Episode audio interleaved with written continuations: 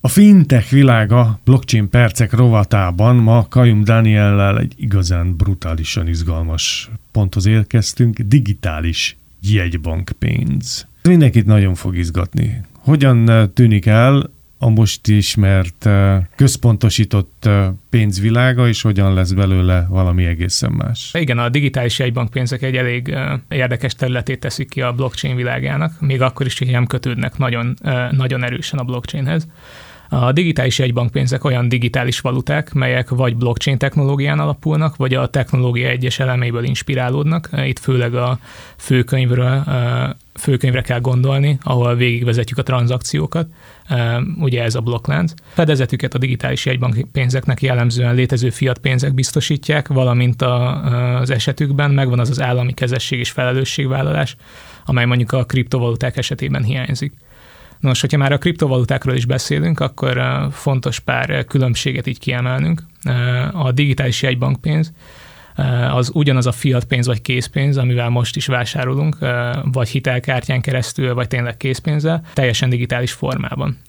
Egy ország központi bankja által kibocsátott és felügyelt pénz is, centralizált. Vannak projektek, tehát már több országban is indítottak éles kísérleteket, például Nigériában. A központi jegybankra kell gondolnunk, aki ezeket fejleszti?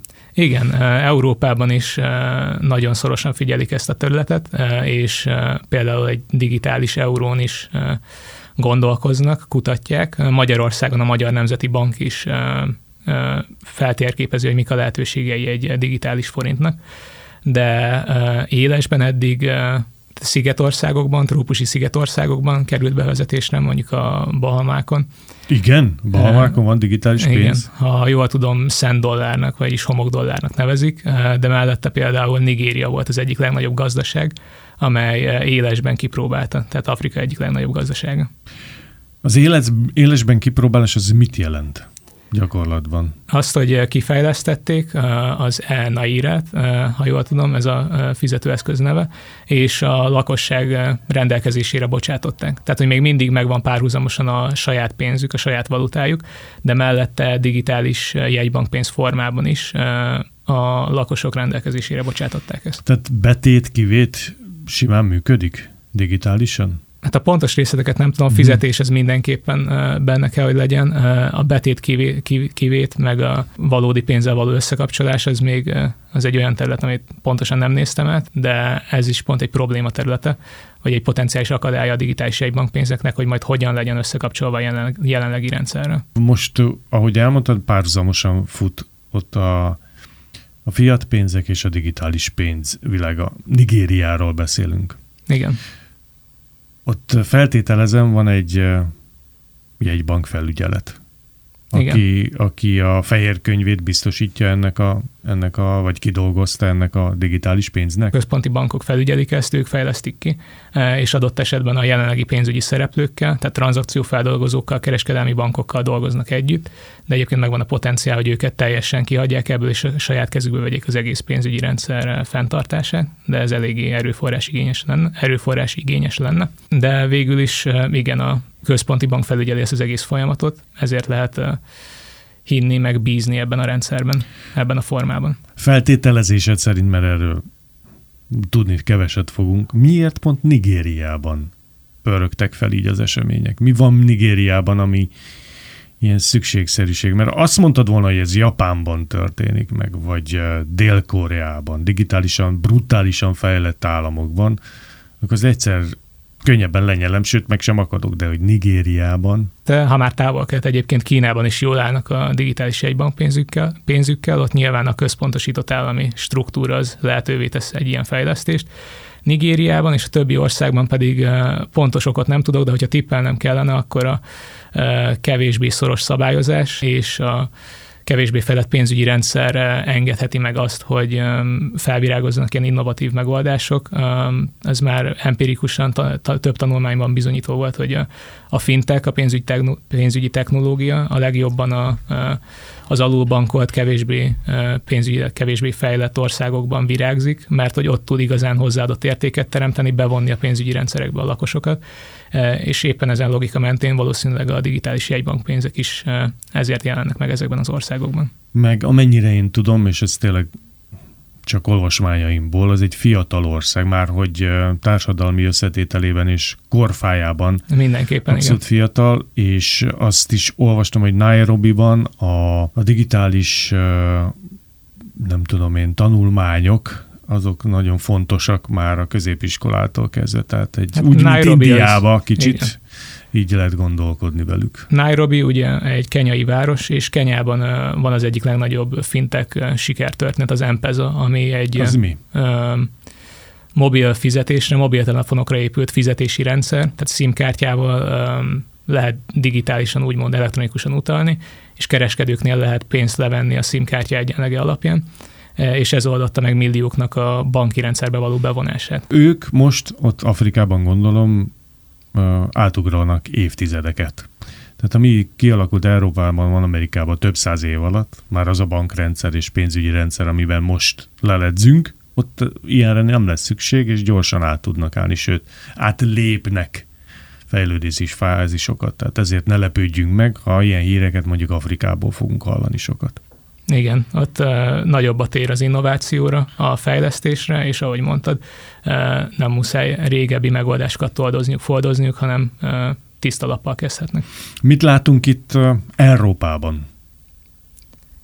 A digitális jegybank pénz kialakításában. Azt mondtad már, hogy Magyarországon is nézik, kutatják, kísérleteznek. Miért lesz szükségszerű, vagy miért jó, vagy miért fontos az, hogy digitális jegybank pénzek kerüljenek be a forgalomban? Hát az egyik első szempont az az átláthatóság, ami ugye a blockchain területén sokszor megjelenő fogalom.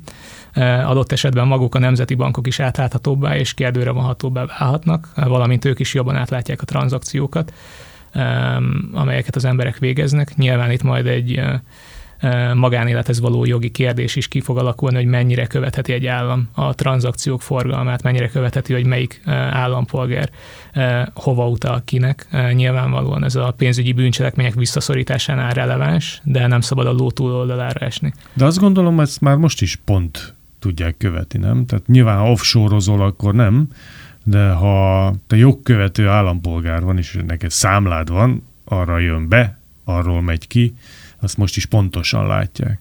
Na igen, csak hogyha tegyük fel a távoli jövőben eljutnánk oda, hogy nem kell készpénz. A közeltávoliba. Igen, hogy nem kell készpénz, akkor ott már viszont más a helyzet, hogy az embereknek megvan az az anonimitás, amit a készpénzzel tudnak végezni, ami csak köztük, meg a másik tranzaktáló fél között van. Black Mirror második rész, azt hiszem. Erről szól.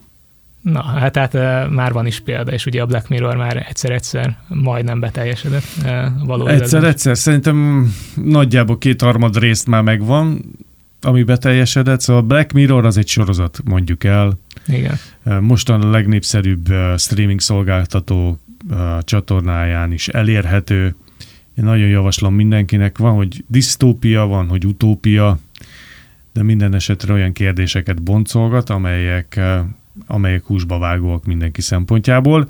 Nagyon érdekesen teszi ezt. Nem mondom, hogy shiny happy, nagyon sokszor, sokat fogsz nevetni rajta, vagy sokat fog a kedves hallgatót, de aki még a Black Mirror univerzumában nem járt, az tegye meg. Hát igen, a Black Mirrorban ugye egy távoli sötét jövőt látunk egy csomószor, de a digitális jegybankpénzek egy világosabb, fényesebbet hozhatnak el nekünk. Például segíthetnek a készpénzmentesítésben. Svédországban pont a készpénz használat visszaesése is az egyik mozgatórugója volt annak, hogy elkezdték kutatni a digitális svéd korona lehetőségeit, és ez más országokban is megadhatja azt a kezdőlöketet, hogy tényleg térjünk el a készpénztől és a járulékos károsanyag kibocsátástól. A fenntarthatóság jegyében. Igen. Ugye mennyi fát kell elégetni ahhoz, hogy vagy feldolgozni ahhoz, hogy készpénzt tudjunk produkálni. Igen, mindemellett nyilván a környezetet is óvjuk, meg költséghatékonyabbak is leszünk a készpénzrendszer fenntartásával, a pénznyomtatással, meg hasonló folyamatokkal járó kiadásokat is megspórolhatjuk, hogyha digitális térbe helyezzük a pénzügyi rendszer egyes részeit.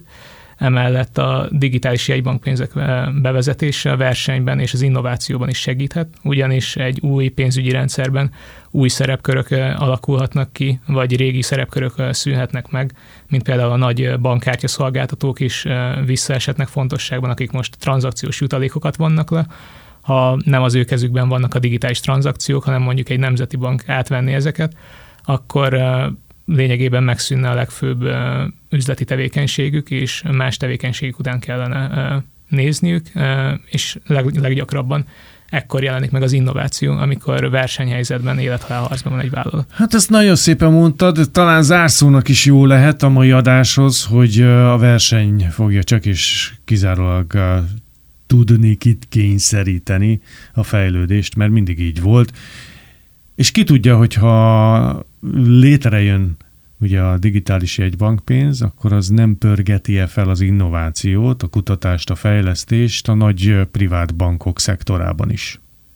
Úgyhogy a mai rovatunkat ezzel zárnám, és majd a következő, jövő héten pedig mindenképpen beszélünk azért a számos akadályról, hátrányról, ami így a digitális jegybank pénzeket, illetően felmerülhet bennünk a hallgatókban is. Mára ennyi volt a fintech világa blockchain percek rovata, és jövő héten pedig folytatjuk Qayum Dániellel.